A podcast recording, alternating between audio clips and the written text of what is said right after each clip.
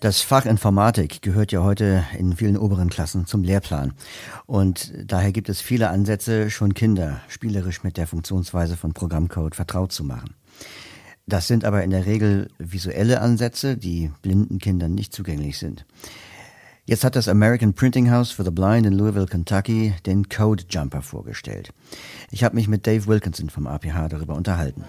Code Jumper is a series of. Der Code Jumper besteht aus einer Reihe taktiler Steuereinheiten, mit denen man blinde Kinder spielerisch an Computerprogrammierung heranführen kann. Indem man anhand beliebig zusammensetzbarer Geräusche eine Geschichte erzählt, wird das Konzept von Schleifen, Wenn-Dann-Anweisungen und Variablen vermittelt. Elementare Bestandteile von Programmcode.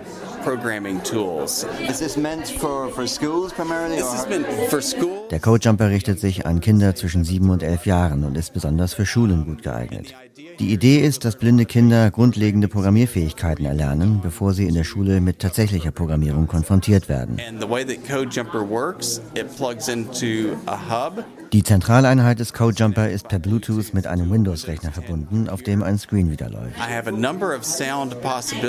Man kann verschiedene Soundschemata einstellen, erklärt Dave Wilkinson. Im Moment hat er ein Western-Schema gewählt, weil er meint, dass Cowboy-Sounds den meisten Leuten geläufig sind.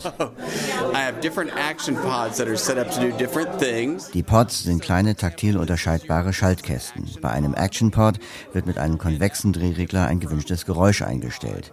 Bei einem Schleifenpod wird mit einem konkaven Drehregler eingestellt, wie oft eine Schleife durchlaufen werden soll. We'll play. And then I have this loop hooked into an if-then-else pod. Ein Wenn-Dann-Pod hat einen zweizackigen und einen dreizackigen Regler, mit denen auch jeweils eine Zahl eingestellt wird. Anhand kurzer, flexibler Steckverbindungen zwischen den beliebig kombinierbaren Pods lässt sich der Weg des Programmcodes taktil nachvollziehen. Am Wenn-Dann-Pod entscheidet die höhere Zahl über den weiteren Weg des Codes. Am Zweizack steckt ein Action-Port, bei dem ein Mann Yeehaw schreit. Vom Dreizack geht die Verbindung zunächst über einen Schleifenport, der auf zwei eingestellt ist, zu einem weiteren Action-Port, bei dem eine Frau Yeehaw schreit. Sie wird also zweimal schreien. Das Ganze ist das Ende einer bereits eingestellten Serie von Pods. An der Zentraleinheit kann man die ganze Geschichte abspielen. Zunächst einige Action-Pods nacheinander, ein Pianotusch, ein Pferd, auf dem wir quasi auf die Wenn-Dann-Anweisung zureiten. Taktil gut nachvollziehbar anhand der Steckverbindungen. Jetzt noch ein Action-Pod mit Viren, dann eine Salontür und wir erreichen die Wenn-Dann-Anweisung. Der Mann schrie, weil der Zweizack höher eingestellt war und zum Schluss noch ein Pianotusch. Man kann stattdessen aber auch mit Musikinstrumenten arbeiten und zum Beispiel Beethovens Fünfte konstruieren. Mit einem Gedichtschema lassen sich Gedichtsequenzen zu verschiedenen Versen zusammensetzen. Wir haben eine große Auswahl von Möglichkeiten. This will be available initially in, in English speaking countries later this year.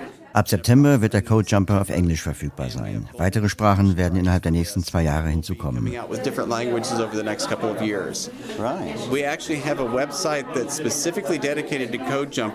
Auf codejumper.com kann man einen Newsletter abonnieren, in dem das APH über den Entwicklungsstatus und Verfügbarkeit in verschiedenen Sprachen informiert.